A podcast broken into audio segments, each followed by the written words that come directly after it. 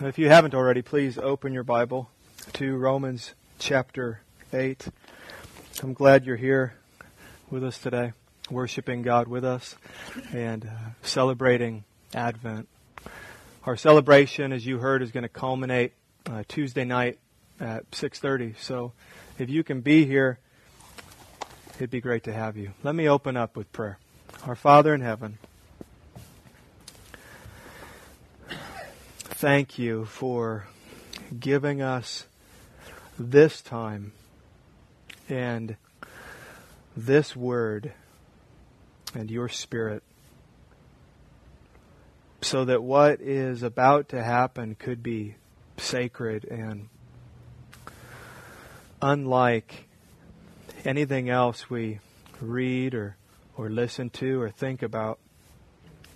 Now, you know God not because of anything good about my own words or persuasive about my outline, but because the words that I'm planning to preach are your words. And nothing affects souls like your word Amen. and your truth. So, as we've been building our anticipation this whole month of Christmas Day, we pray in the next few moments you would build our anticipation to hear your word preached. God, I pray you change me and transform me even as I think again through the words I've prepared to say. I pray especially that your scripture would be sweet like honey to everyone here. I'm sure in a group this size that there's some who've come in and your word is silly to them or bitter to them. But I pray that it become wisdom and, and sweetness to them today. And that they would see you as you are and they'd be delighted at what they see. And they'd love you like they've never loved you before. I pray that for all of us, God, including your children who are here today, your people who are here today. And I pray we would fall more in love with you. I pray our affections for you would deepen and our devotion to you would increase as you increase and we decrease. We pray these things hopefully and with great confidence because we're praying them in the name above all names, the name of your Son, Jesus, the Christ. Amen. In the advent of Christ, we find the advent of at least four things.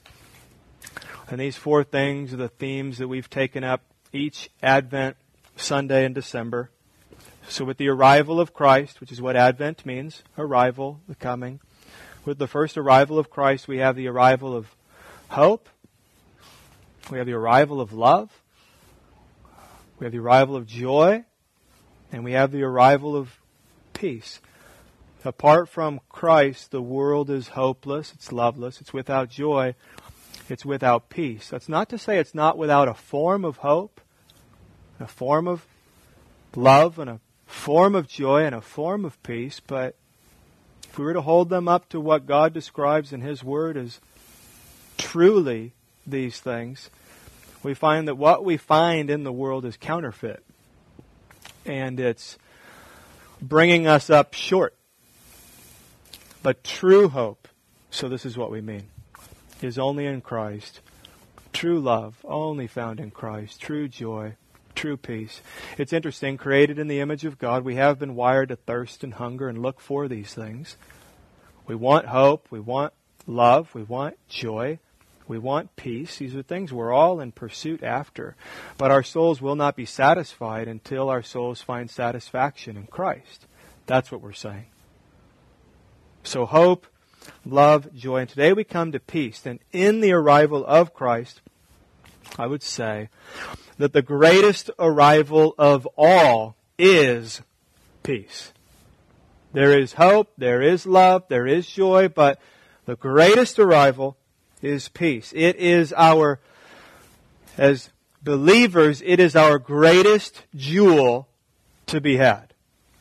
Hope is a jewel, love is a jewel, joy is a jewel, but peace is our greatest jewel, and in fact, it's foundational to all of the other jewels that we might have in Christ. So trying to say that in a, in a big, big way. That with the arrival of Christ, we do have the arrival of peace, and this is the greatest arrival that, that we have. Now, of course, when we're speaking of peace, though, we're talking about, well, we're not talking about uh, peace horizontally. Okay, peace with your friends and peace with your family and peace with your neighbors and peace in your church. And maybe you'll have that peace and maybe you won't. God does bring a unity in His body and in His people. But Jesus also said that He came to divide. And so we shouldn't be surprised if even as Christians we don't have a, as much horizontal peace as, as we would like. It doesn't mean that when we say that the Christian life is a life of peace, it doesn't mean a life that is free from conflict. Oh, good. I'm glad to hear that because I wasn't sure if I was a Christian until you said that. Because I've got conflict in my life. And I've got turmoil in my life. I've got stress in my life. I have anxiety in my life. I have struggle in my life. So we're talking about peace with God the peace you really want, the peace you really need. Vertical peace. Vertical peace, not so much horizontal. And this is the peace that the world needs. What the world needs now is not love. Not going to sing it. what the world needs now is not joy primarily. What the world needs now is peace. And this is because of the trouble we're in. This is because of the trouble we're in. There is a great problem that we find ourselves in. Many of us don't know it. At some point, you got to know it. We're here to talk about it today. Because of the trouble we're in, we need peace. Man is not at peace with God, and God is not at peace with man. Things are not well between us and God. We need peace. We need peace. Man will not be at peace with God, and God will not be at peace with man apart from Christ. So, with the advent of Christ, this is why we say this, comes the advent of peace. Well, let's look at peace in Romans chapter 8, verses 5 through 8. And to give you a, a heads up, three points today regarding peace. Three points. And as we go on, we'll spend more time. So, we'll spend a little bit of time on point number one. We'll spend more time on point number two. And we'll spend the most of our time on point number three. So if we're 45 minutes in when I get to point number three, I'm sorry. Romans 8, 5 through 8. For those who live according to the flesh set their minds on the things of the flesh, but those who live according to the Spirit set their minds on the things of the Spirit. For to set the mind on the flesh is death, but to set the mind on the Spirit is life and, and here's our word of the day peace. It's like Sesame Street, right? Got a word, and it's going to show up throughout the sermon. Today's word is peace, and here we have it in Paul's writing here at the end of verse 6 and peace. For the mind that is set on the flesh is hostile to God. For it does not submit to God's law, indeed it cannot. Those who are in the flesh cannot please God. And so, point number one the Christian life is a life of peace. This is what we learn from Paul. You see that in verse 6? To set the mind on the Spirit is life and peace. The Christian life, we learn from Paul, is a life of peace. Here, what Paul is doing is he's giving us a picture, he's giving us a portrait of two men. And he's showing us how each of them live and what each of them are after. And he's telling us that these are the two categories of mankind. So you're going to fall into one of these categories. There is the man that is after the flesh, and he is held up against the picture of a man that is after the spirit. And so you're either a man, woman, or child who is after the flesh, or you're a man, woman, or child who is after the spirit. But those are the two categories of man that Paul is dealing with the Christian and the non Christian, if you will. The Christian and the non Christian. The non Christian, what does he do? He sets his mind on the things of the flesh. What about the Christian? The Christian sets his mind on the things of the Spirit. And the Christian sets his mind on the things of the Spirit because the Christian is alive from the dead, Paul has told us. We once were dead in sin, but now we are made alive to Christ. We're new creations. The old is gone, the new has come. So we got new desires, new passions, new willingness, new relationship. Everything about us is new from the inside out. And so we're no longer setting our mind on after things of the flesh, Paul says, but now we're after the Spirit, so we're setting our minds on the things of the Spirit. And then he says in verse 6, to be carnally minded. In other words, earthly minded. You're after the things of this earth and, and this world and very temporal and set your mind on the things of the flesh. What does it lead to? He tells us it's death. But to be spiritually minded is life, and then he adds the word, our word of the day, and peace. To be spiritually minded is life and peace. Ask yourself why life and peace. Why is that Paul's description of the Christian life? There are other adjectives he could use.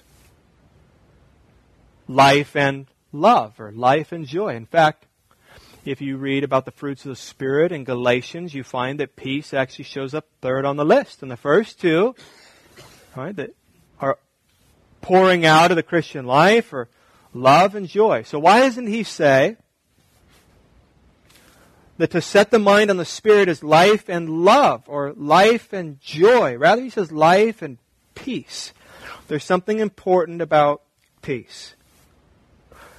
Look at something with me. In verse 5 and 6, do you see that there's a, a positive and negative structure that Paul stresses to get his point across? So he says something negatively, and then he says it positively.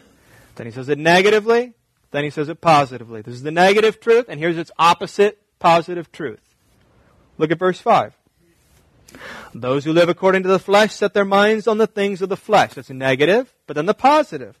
But those who live according to the Spirit set their minds on the things of the Spirit. Does the same thing in verse 6. Negatively first. For to set the mind on the flesh is death. And then positively. But to set the mind on the Spirit is life and peace. And then in verse 7, he drops that positive negative structure. It tells us something. It means something. Why does he do that? Because in verse 7 he says, For the mind that is set on the flesh is hostile to God. And wouldn't you expect him to say, But the mind that is set on the Spirit is not hostile to God? Or when he says, the mind that is set on the flesh does not submit to God's law. Why doesn't he go back and say the positive? But the mind that is set on the Spirit, it does submit to God's law. It can submit to God's law. The mind that is set on the flesh does not, cannot please God, but the mind that is set on the Spirit can please God. So, why is it? Why doesn't Paul note the opposite positive truth of those who are after the Spirit to counter what he says about those who are after the flesh in verse 7 and verse 8? And I think this is the reason. It's this word peace. It is because he has stated the opposite positive truth of those who are after the Spirit in this one descriptive word at the end of verse 6 peace. And so, what is 7 and 8? What do you find there? The opposite of peace. What is the opposite of living at peace with God? Well, the mind is hostile to God, doesn't submit to God's law, it cannot, it cannot please God. What is the opposite of this? The opposite is to be at peace with God. Paul said this earlier in chapter 5 of the same book in Romans, verse 1. Here's that word peace. Therefore, since we have been justified by faith, we have peace with God through our Lord Jesus Christ.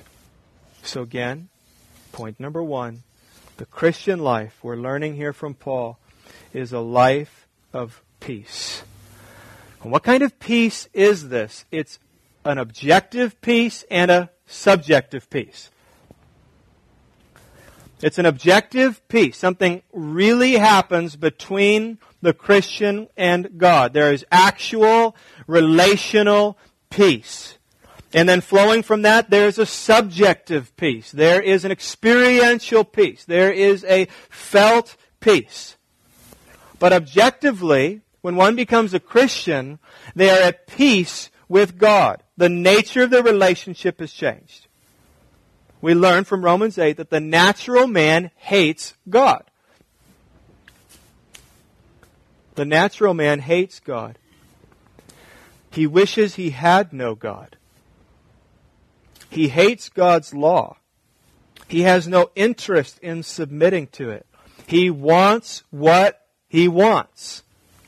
As well, verse 8, he's not even capable of loving God or feeling peace toward God because of the evil and the perversion that is within. So if we're to be at peace with God, something objectively happens to change that. And now the Christian is at peace with God. There's not anger, there's not enmity, there's not war, but there's peace with God. And then from that objective reality for the Christian, based and rooted in that objective reality that now I'm at peace with God, it's not only something I know, but because I know I'm at peace with God, I feel this. It's subjective. It's experiential.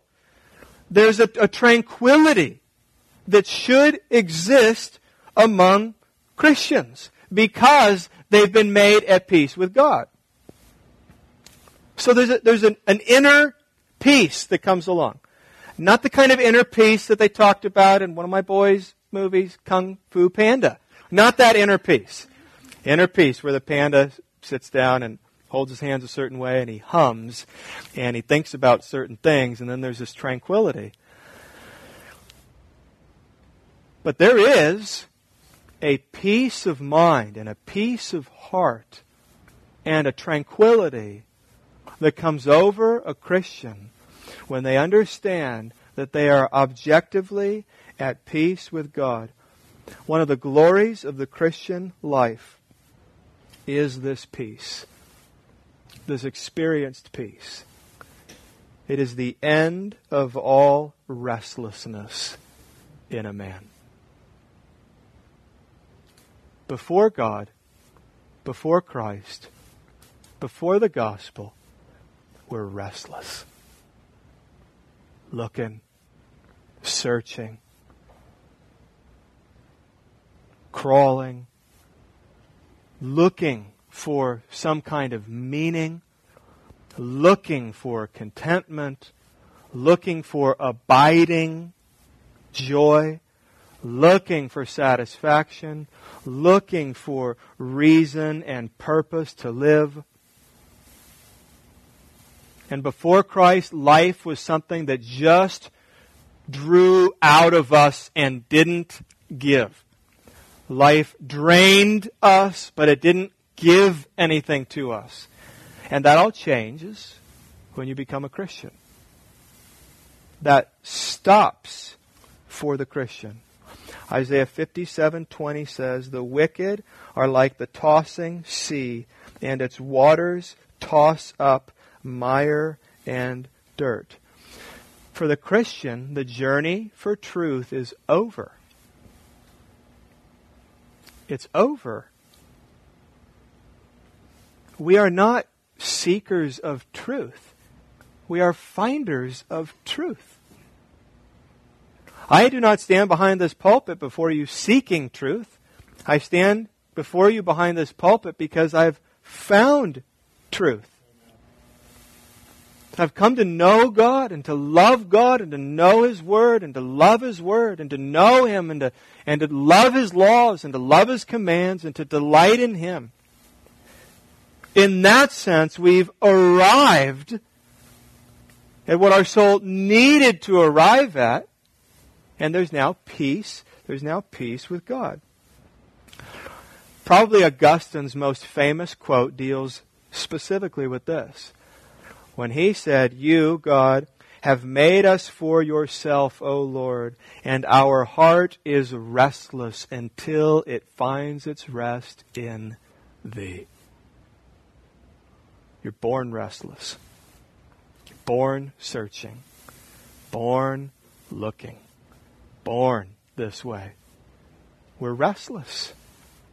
And we are restless until we find our rest in God and God alone. This is what Solomon writes about in Ecclesiastes, if you remember. Makes it clear in the first chapter. What had Solomon done?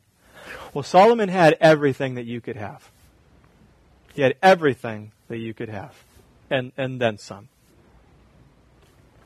And he leveraged, this is what he did and how he lived his life. Much interestingly enough, the way Augustine did in his early years. But the way Solomon lived his life was to turn to everything that he had and to turn to all of his possessions and to have that be the cure for his restlessness. And to find peace and joy and hope and love in the things of this world. And so the book of Ecclesiastes is telling us how he exhausted every resource this world has to offer. And then he says throughout in the beginning and again in chapter 12 vanity of vanities, vanity of vanities, all is vanity. What is he saying? saying, I've come up totally empty. I've got all this stuff, and I have all these accomplishments, and I have all this reputation, and I have all this work I've done, and all this good I've done, and I'm still restless it is not enough for my soul. Well, when does that come to an end, friends? It comes to an end when you come to understand the gospel. Martyn Lloyd-Jones said this You will never have true peace until your mind is satisfied. So we're talking about real peace that's actually rooted in a reality not just a feeling that is detached from any reality. That's not peace. And that's going to go when reality hits, right? We're talking about peace that is rooted in truth. If you merely get, he said, some emotional or psychological experience, it may keep you quiet and give you rest for a while, but sooner or later a problem will arise. A situation will confront you a question will come to your mind, perhaps through reading a book or in a conversation, and you will not be able to answer, and so you will lose your peace. There is no true peace with God until the mind has seen and grasped and taken hold of the gospel. The Christian life is a life of peace, a life of peace with God. Point number two. True peace is mutual. True peace is mutual. If there is to be peace between two parties, this is a two-way street. Both may be at, need to be at peace with one another.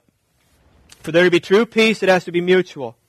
So it's not enough for you to say, well, I'm fine with that person, I'm at peace with that person they also need to be at peace with you. If there's going to be reconciliation, if anything's going to be restored, if there's going to be any kind of a relationship. True peace is mutual. When we speak of peace with God or speak of peace with anyone, it is a two-way street. It is not enough for one party to be at peace with the other, which helps us to make no sense of what we are tempted to say when we say things like, I've made my peace with God.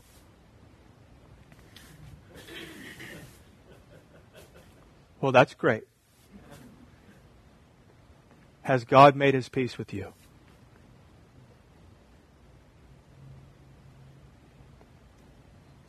Or maybe less silly, less offensive, more popularly said, I am at peace with God. I'm so thankful. I've said this. I am finally at peace with God. Friends, that may be great. There's a bigger question. Is God at peace with you? You may be at peace with God, but true peace is mutual. Is God at peace with you? You see, in this case, there must be Godward peace and there must be manward peace. There must be Godward peace from man to God. I am at peace with God. And there must be manward peace from God extended to us, peace with man from God. In other words, man must be at peace with God and God must be at peace with man. So to help us see this, let me, let me divide the world into three categories of people. What a presumptuous thing to say. But that's what I'm going to try to do. Let me divide the world into three groups of people to illustrate this two-sided coin of peace.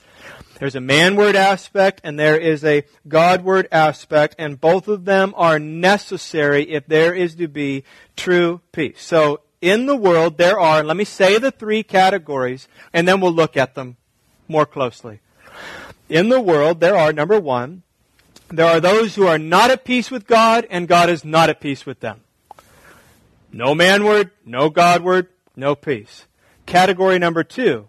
There are those who are at peace with God, but God is not at peace with them. And number three, there are those who are at peace with God, and God is at peace with them. Now, spoiler alert, that's the one you want. That's what we're headed toward. We want to have lives and be people who are at peace with God and God is at peace with us. But that first category, those who are not at peace with God and God is not at peace with them. So Godwardly from man, we read about them in Romans 8. Godwardly from man, they are at enmity with God. If you have an NIV, it says that. If you have the ESV, it says they are hostile toward God. That's not peace. They hate God. And manwardly from God, they are under God's wrath. Man is not at peace with God. God is not at peace with man. Romans 2 5. But because of your hard and impenitent heart, you are storing up wrath for yourself on the day of wrath when God's righteous judgment will be revealed. They are those who are not at peace with God, and God is not at peace with them. And so often this man is foolishly indifferent. Foolishly indifferent. I don't care, he says, that God is not at peace with me. I don't want to have anything to do with God. Friends, if you're thinking that way, if you're feeling that way, it's total folly. I promise you there will come a day when you will care. You will care about that and nothing else. And it will be too late. Number two. Now, this is the most frightening category. The most frightening category are those who are at peace with God but God is not at peace with them. So Godwardly, this man does not have a problem with God, but God has a serious problem with him. And so there is no peace. But this person doesn't know there's no peace. They think there's peace. It's a false peace. Me and God are fine. Now typically where do you find these people? right here. You find them on the, on the Christian path, if you will. Doing the right things, saying the right things, and because they're doing the right things and saying the right things, that's precisely why they think that they're at peace with God. But God may not be at peace with them. They've never really thought about that. They've never evaluated that. They thought the whole deal was that they were to accept God and be pleased with God, And then everything would be taken care of. But there's more to it than that. They may be on the Christian path, but they didn't get on the Christian path to use John Bunyan's illustration through the wicket gate. Centuries ago, John Bunyan wrote an allegory called The Pilgrim's Progress. It's about conversion, it's about the Christian life. The main character is a man named Christian. He could have been more creative with that one. And Christian is what? He's on his way to the celestial city. He's on his way to heaven. He's on his way to be with God. And he starts off totally depressed, totally discouraged because he understands what hopefully we'll all understand in a few minutes. And there's a great burden on his back, and that burden is sin. And he's pointed to the gospel. He's pointed to Christ. He's pointed to the wicket gate. And men tell him, listen, there's a path ahead that gets to the celestial city and moves in the direction, but there's only one proper, legitimate way for you to get on that path, and you've got to go through this gate. And so he does, and he ends up on the path, and then lots of other people are on the path. And he says, How did you guys get here? They say, Oh, we found a shortcut. He says, I think you're supposed to come in through the wicket gate. Friends, there are those who are not at peace with God, who think they are at peace with God because they're walking on the Christian path. They go to church. They know Bible verses. They do good deeds. They know Christianese. They know the language. And they've passed under the radar. But the question needs to be posed Did you get here through the wicket gate? Did you get here by way of the gospel of Jesus Christ? Because there is no other legitimate way. And you'll find that the path you think leads to the celestial city, in fact, leads to a totally different place. It's a false peace. It's an experiential peace only. He feels at peace with God but it's a lie. You understand the difference between the visible church and the invisible church. The visible church, as we look around, and this is the visible church. These are, as far as we know, not seeing the heart, these are God's people. These are those who say they are Christians. You understand, God sees the invisible church. And the number of the invisible church and the number of the visible church are not equal. Those are different numbers. And the number of the visible church is far greater than the number of the invisible church. Because what you have are people on the Christian path, religious people, nominal Christians, notional Christians, or as the Puritans called them, mere professors who say they love Jesus, who proclaim love for Jesus, who are Christian by name only, Christian by notion only. There's actual really no devotion to Jesus Christ. Therefore, there is no peace with God, but they think they're at peace with God. We talked about this really early on in the days of Veritas Church. It was one of the early sermons I preached. It was called Healed or Deluded, where we all were challenged to examine ourselves, and it rattled our little church. Amen. Some of you were there, and I don't think a one of us went home wondering whether or not we were a Christian. Did I take a wrong turn somewhere? Am I really a repentant, faithful believer in Jesus Christ? So, to make sense of this, to see how this works, maybe this will be helpful. Because this is what happens, I think, around us and among us. And this is what it looks like. How can you possibly not be at peace with God, but think you're at peace with God? Well, in order to feel at peace with God, this is what we're tempted to do. We're tempted to make up our own God. We're tempted to form an idol. Tempted to craft our own God. Not the God of the Bible, but a God of some of the Bible. Not the actual God as revealed in Scripture, but a God that we make up. And incidentally and curiously, this God is offended at the same things that we're offended at. And this God is accepting of the same things that we're accepting of. So the things that I'm accepting of that maybe the Bible isn't, well, God is okay with these things. And the things that really offend me that God doesn't seem offended by, well, my God is offended by these things. And so this God becomes a very accommodating God.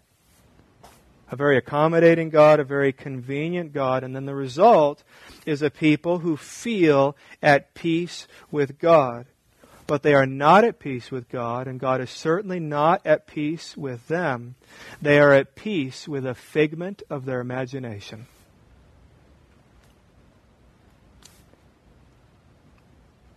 Anyone can make up a God with his own characteristics and be at peace with that God. And many are. At peace with a figment of their imagination. They are at peace with a puppet that they have made. They are at peace with a carved mantle piece and it is not real and genuine peace. And so, what happens to this person who has made up their own idea of a God who would never be offended by the things that they do? What happens when this person hears the scriptures preached? Now, here we're going to see why one of the reasons it's so important to preach God's Word. What happens when this person who's come up with their own idea of God, detached from Scripture, hears the Scriptures preached? Well, you'll see this person will do one of two things. Either they will deny Scripture. Oh, well, I don't think that's really God's Word. I don't really think that's who God is. I don't think this is consistent with the original manuscripts. They become an archaeologist all of a sudden and are interested in things that they are not interested in in any other sphere of their life. But now, I need to make this not be from God. I need to discredit it. They will either do that, or they will enter into category number one, and they'll hate God. They'll accept that it is God's word and that's who God is, and they'll hate Him. They'll be at enmity with Him, hostile toward Him they awaken to the reality that the God they were worshiping is not God at all, but a God of their imagination, not God as revealed in the Bible. This is why we need gospel preaching churches, because gospel preaching churches turn number twos into either number ones or number threes. Number three those who are at peace with God and God is at peace with them. Those who are by way of the gospel at peace with God, and this is who we have found in Romans chapter 8. Those who are after the things of the Spirit, and their life is spirit and peace. And finally, number three, true peace comes only by way of the gospel. It's the only way. This is the wicket gate. This is the only way to peace with God. It must come by way of the gospel. Now, any of us, when we talk about peace with God, we, we, we want that. We may not be interested in specific terms, but we certainly want peace with God. If we think there's a God and, and we think He's in heaven and we think that, that the, the end of our days are going to be determined by Him, we obviously want peace with God. And so the question we ask is, how do I get that peace? And the answer is the gospel, but I want to slow down for just a minute. We got to slow down. We can get ourselves into trouble, especially in our culture, if we go too hard, and too fast into the good news without first understanding the bad news. Yeah. The bad news. Because we live in a culture that doesn't understand the bad news. The question today that most people is ask is, how could God be angry with me? Now there was a day when most people would say, how could God love me? That is not our culture. Right? We laugh. We do not ask that question. No one is thinking, how could God love me? No one is asking that today. It's how could God judge me? Well, let us understand. Before we think about the securing of peace, let's make sure we understand the need for it. Because a lot have Many have false peace. And many of them have false peace precisely because no one ever slowed down to help them understand the enmity between them and God. We need to understand that. For those of you who have been saved, salvation becomes even sweeter. So let's go ahead and trouble ourselves for a while. There is bad news that precedes the good news. And I'm going to simply declare the gospel in its entirety. And I'm going to work from three headings God, man, and Christ. And then we'll talk about a response to it. But God, man, and Christ. Now, first, as we talk about the bad news, the bad news, the first thing we must understand is God we must understand who God is and what God is like. So, number one, God, the holy and righteous creator. That's who God is. God is the holy and righteous creator. God is the sovereign creator of all things. God made you. God sustains you, which means you and I are accountable to Him. He made you. You wouldn't be here without God. You're still here because of God. He gave you life. He's giving you life. He's loving you, blessing you, caring for you. He's been kind to you. And you are accountable to Him.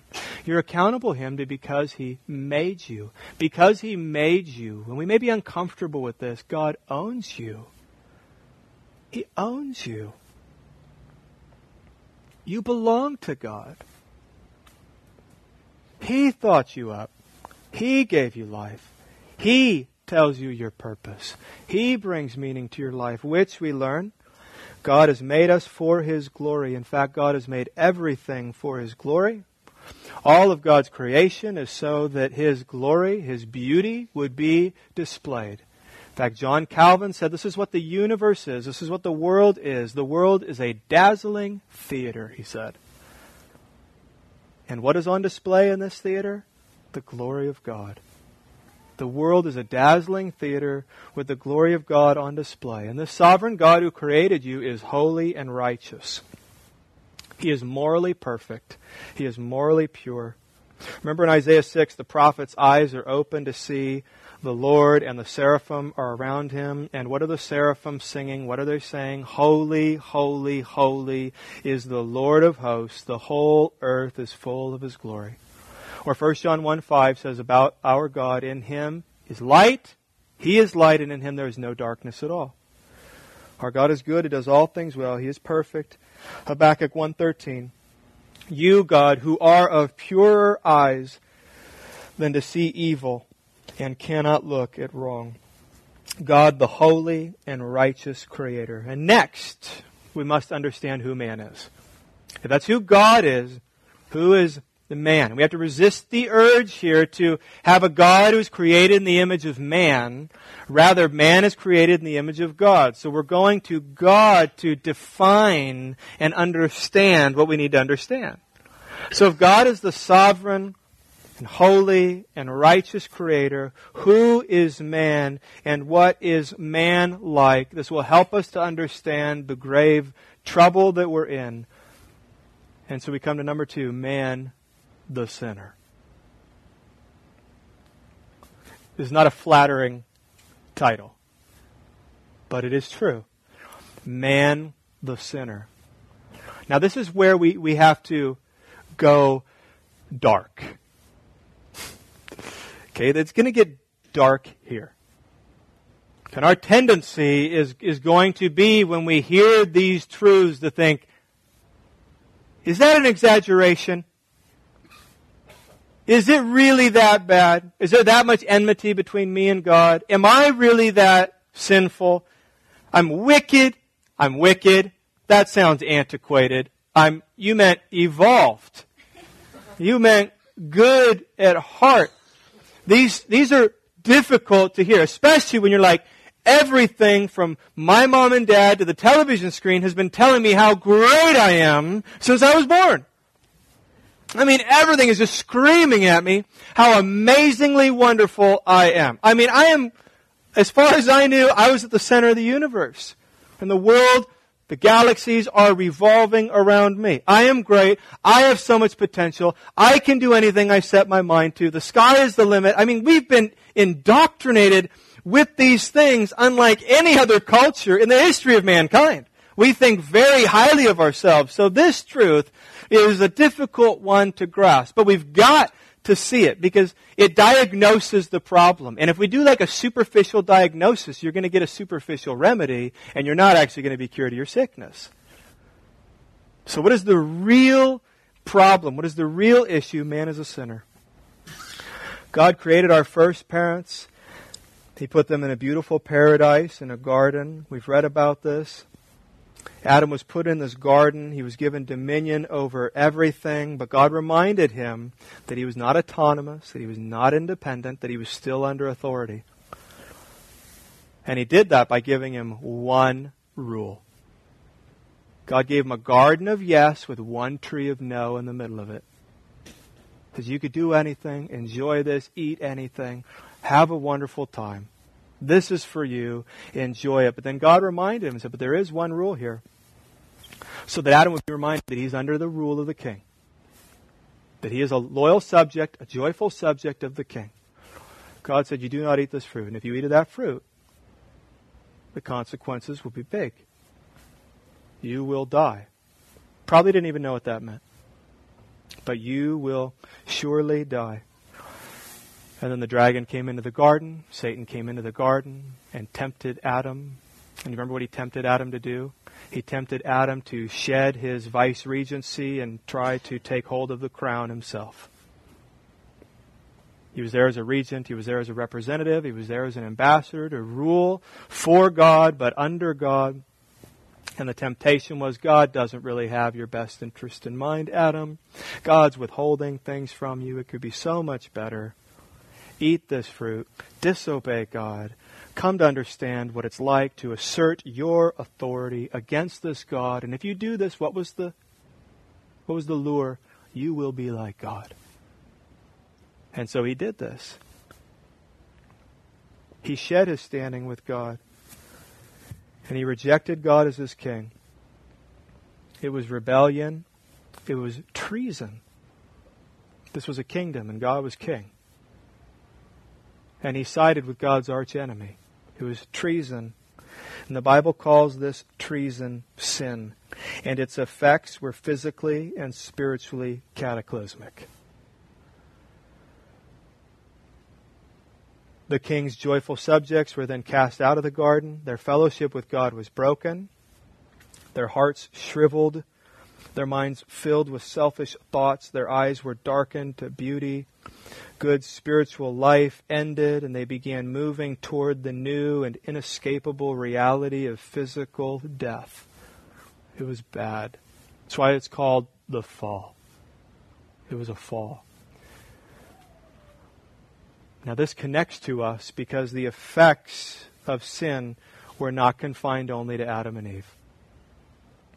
This horror in the garden was not contained. This is not an Adam and Eve only problem. It has spread to every one of their descendants. And you and I are each descendants of Adam.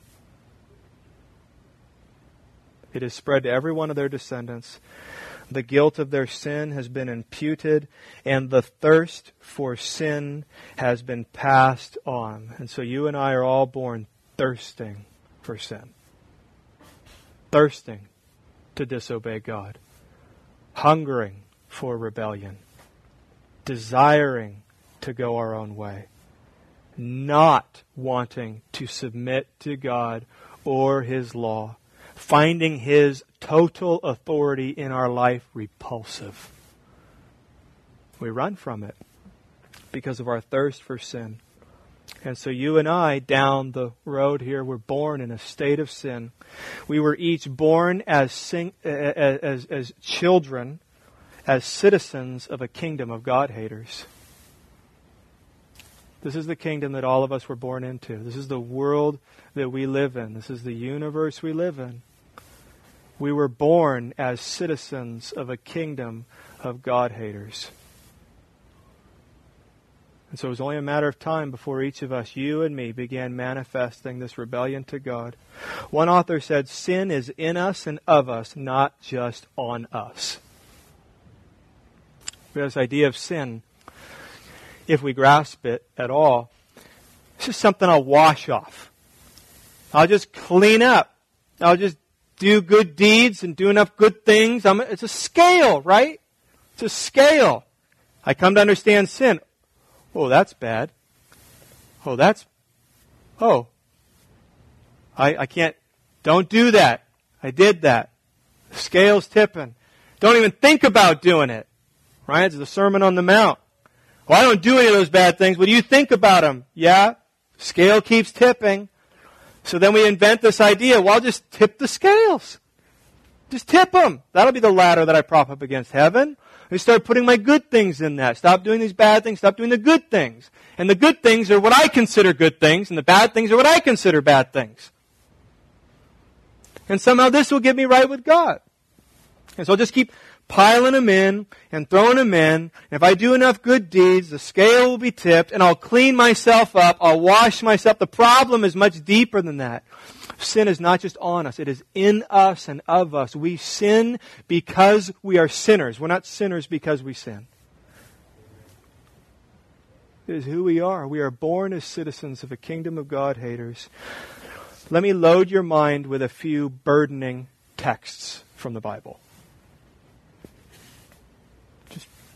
Romans 3:10 None is righteous, no not one. No one understands. No one seeks for God. All have turned aside. Together they have become worthless. No one does good, not even one. Their throat is an open grave. They use their tongues to deceive. The venom of asps is under their lips. Their mouth is full of curses and bitterness. Their feet are swift to shed blood. In their paths are ruin and misery, and the way of peace they have not known. There is no fear of God before their eyes. These are truths that we're not likely to find accessible today. We hear the opposite of this. You know of preachers on television that I'd just love to give this text to. Say, man, preach that one. That is rough. There was a day I thought I was good. Honestly, I thought I was one of the good guys. That's why God saved me, because I was good. And I was seeking after Him. In fact, I went to a church that was seeking after me and sensitive to me as a seeker. And I came to, I thought, become a Christian. I got on the Christian path, but I didn't go the right way. I didn't go the right way. Then we come to understand the truth no one seeks after God. Christian, do you think you're here because you sought God and found Him? God sought you and found you. You think you jumped into His arms? He wrapped His arms around you. No one is good. No one understands. No one seeks after God. Romans 3:23 for all have sinned and fall short of the glory of God. Isaiah 59:2 But your iniquities have made a separation between you and your God. And your sins have hidden his face from you so that he does not hear.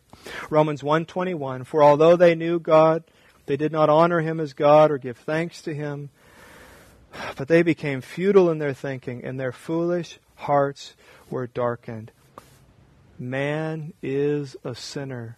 And friends, this is why there is no peace between us and God. There can be no peace between us and God if this is the end of the story.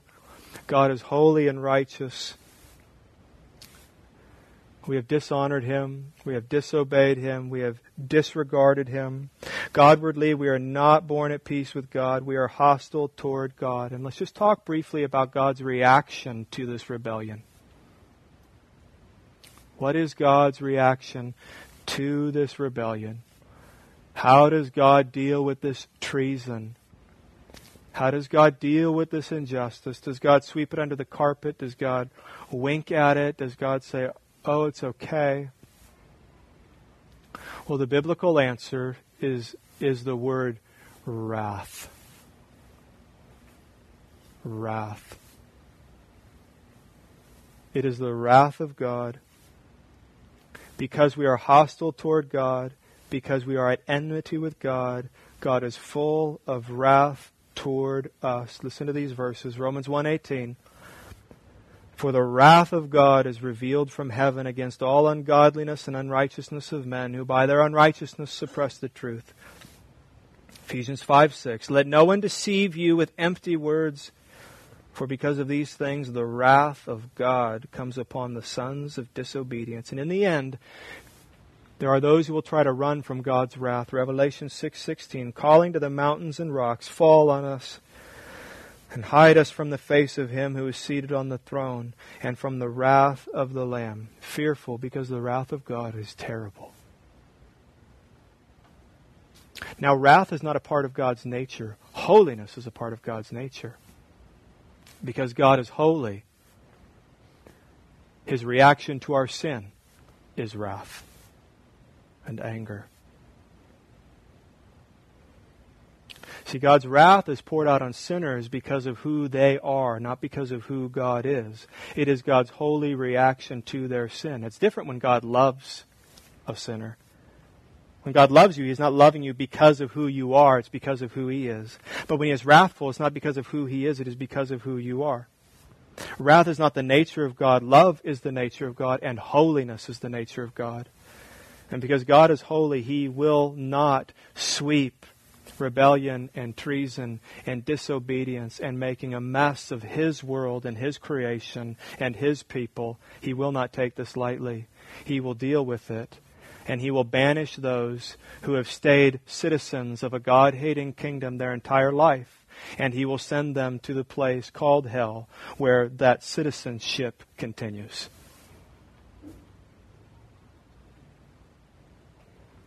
God's wrath is not God losing his temper, which is how you might have understood it. It's not. It's righteous. It's not God flying off the handle. God's wrath is the determined, willing, visceral reaction of a holy God against all unholiness and rebellion against Him, which results in judgment, condemnation, and death. So no one is righteous We've established that, and one day the whole world will be held accountable. So this is truth. No one is righteous. No one is righteous, and everyone will be held accountable to God. So either you disbelieve that, or you believe that, and need to find a remedy and a solution to the trouble that we're in. Romans three nineteen. Now we know that whatever the law says, it speaks to those who are under the law so that every mouth may be stopped and the whole world may be held accountable to God. This is the wrath of God, and the wrath of God is upon those who are not submitted to his Son, Jesus Christ. Now, some people may say this, and you may have heard this. Well, I follow the New Testament God, the God of love. It's a perception. It's not a good one. It's a misconception. That the God of the Old Testament, that's the God of wrath. And the God of the New Testament is the God of love. He was so cranky for so long, angry, upset, and finally, finally he came around, and now he's, and now here's Jesus and dying for his people and Love Jesus. Love Jesus. Old Testament, not so much. I'm a New Testament Christian. I'm a red letter Christian. I love Jesus. I don't want to hear about this God of wrath in the Old Testament. So let me just say that the God of the Old Testament is not the God of wrath, and the God of the New Testament is not the God of love. There is wrath and love in the Old Testament under the Old Covenant. There is wrath and love in the New Covenant. In fact, both love and wrath are intensified in the New Covenant and in your New Testament. If you've been coming to our Genesis series, I hope you know that God is not merely a God of wrath in your Old Testament. He is a very gracious and loving God. A very gracious and loving God. and the charge that the New Testament is just all about love and there's no wrath, you forget that we've got hell in the New Testament. And that's a big one. That's a big one. That's in the New Testament. There is wrath, there is love. Jonathan Edwards said, and this is the danger we're in unconverted men walk over the pit of hell on a rotten covering. But, you should be ready for this now. You should be glad there's a but. But is one of the best words in your Bible. It is. They was looking one way, was looking one way, but, oh good. Good. There's something else. There's, and what does the but come before? Good news. But there is good news. There's more to the story. We have to keep reading. This is only the bad news. Wrath is not God's only reaction to the human condition. We're going to find that God is also merciful. And we hear of it even in Jonathan Edwards' quote, unconverted men. There's a qualifier there. What kind of man? Unconverted. So is there another kind of man that can be saved? Is there hope? Could there be salvation for us? With the advent of Christ comes the advent of peace. Now, understanding God, understanding man, we must understand Christ, the Savior. We should be ready for that. We should be troubled by now. We should be unhappy by now. We should be unsettled by now. The good news of Christ the Savior. God is merciful and kind to undeserving sinners. God sent His own and only Son, holy and righteous Son, Jesus, to live perfectly on behalf of His people. And God sent Jesus to bear the sins of His people and endure the wrath of God in their place. That's what we must understand about Christ. That's the gospel. Gospel means good news. The good news is not the Bible. The good news is not God loves you. The good news is not Jesus loves you. The good news is Jesus came and lived and suffered and died in the place of sinners so that they could be at peace with God. That's the gospel. I don't want you to have a superficial understanding of the good news. It might be better than you think. It's good to grow in our understanding of big words and at least the concepts they represent. Propitiation. Maybe the most beautiful word in your Bible. Penal substitution. These are glorious concepts. What is this? You remember shortly after sin entered the world, God began encouraging his people by making promises to them. And he started turning the dimmer up of how they were going to be saved and how they were going to be rescued from their sin. And throughout their history, up until Jesus, you can see God teaching them that the penalty for their sin could be removed if someone or something would die in their place. We read about it in Genesis chapter 22. Abraham is spared from having to sacrifice his son Isaac. He looks at his son Isaac on the way up to the mountain and he says, God will provide the lamb. Now, God provides a substitute, but he didn't provide a lamb, he provided a ram. And so God's people we're constantly looking at one another throughout history saying, Where's the Lamb? Where's the Lamb? Where's the one who will finally die in our place? They celebrated the Day of Atonement once a year. The punishment for the sins of the people would be deferred, if they would make a sacrifice, if blood would be shed, if something would die in their place. They were learning that it was possible to be forgiven and it was possible to have peace with God if there was a death in your place. So sacrifice these lambs to appease the wrath of God. And then one day, John the Baptist is preaching the gospel and he sees Jesus. And of all the things he could call him, do you remember what he hollered out? Behold, the Lamb of God. Why did he say that? This is the one who will die in the place of his people. And this is what we find on the cross. Jesus bore the sins of his people and endured the fury of God, who turned away in disgust and poured out his wrath.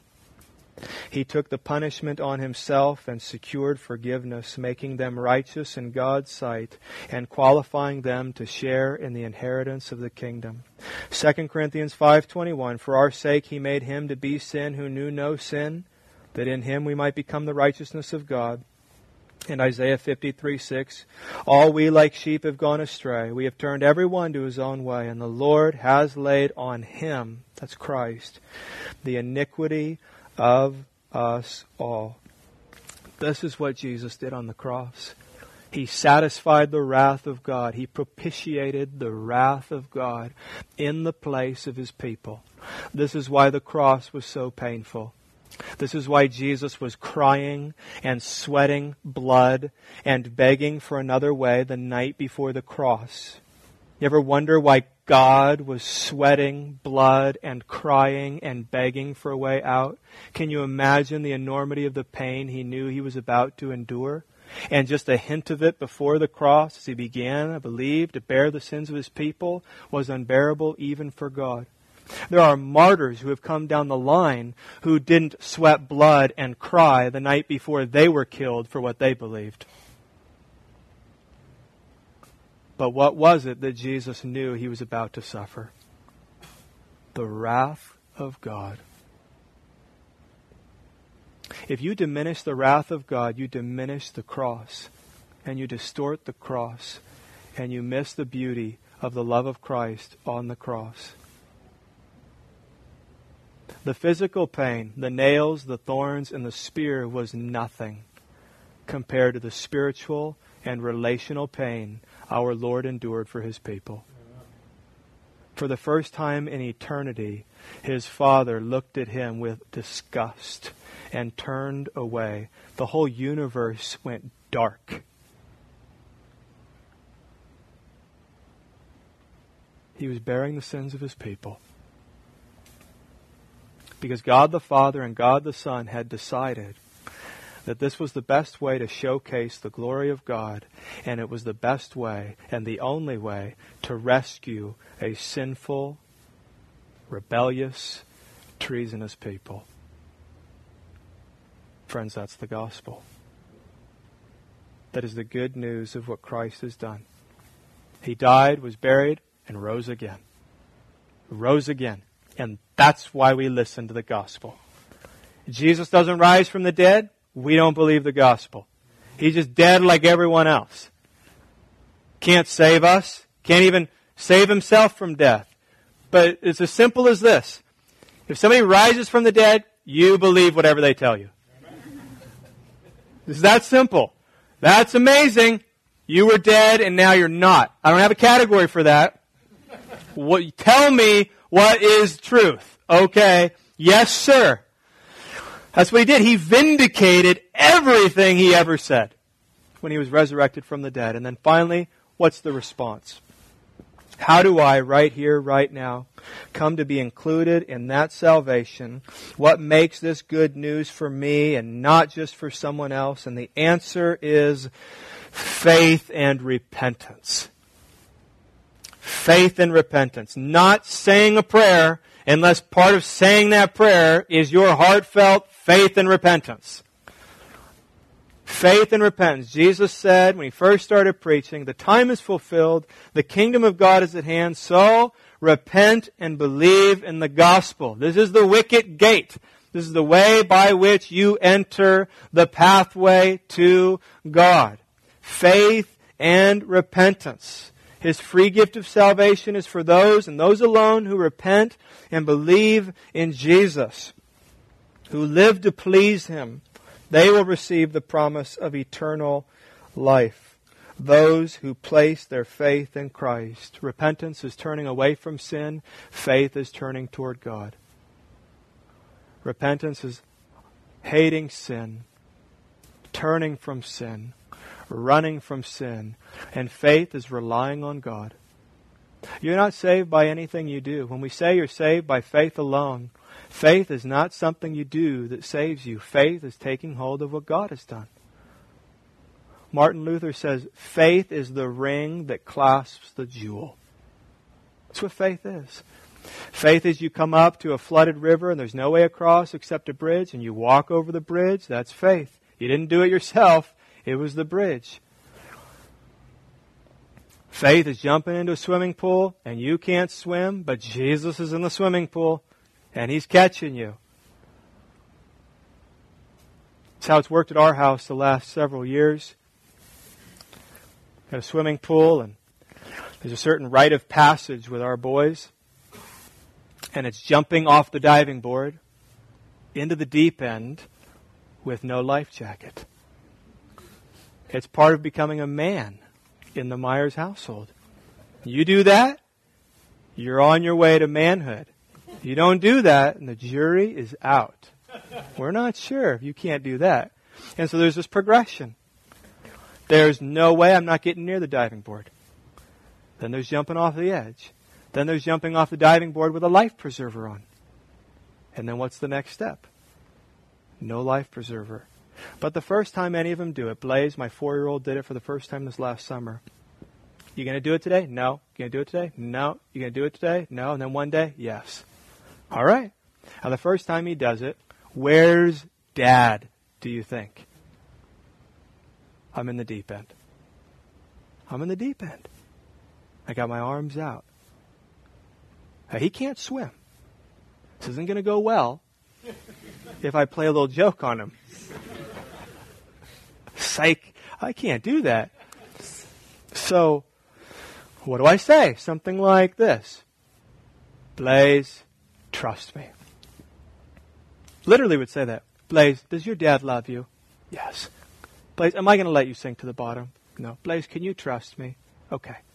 Jump.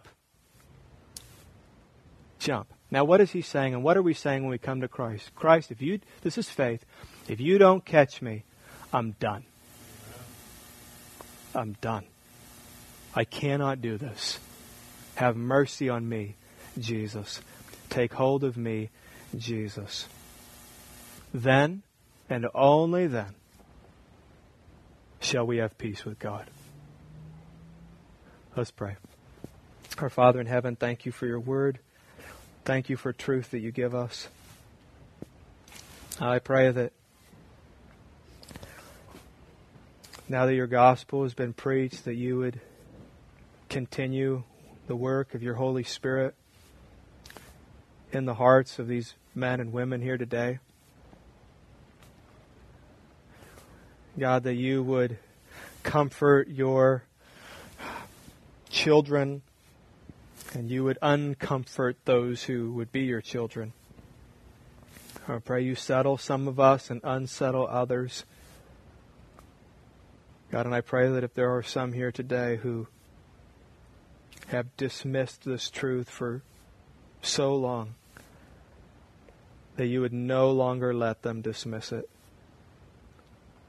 And that your truth would conquer their unbelieving heart. We love you and give you praise. In Jesus' name, amen.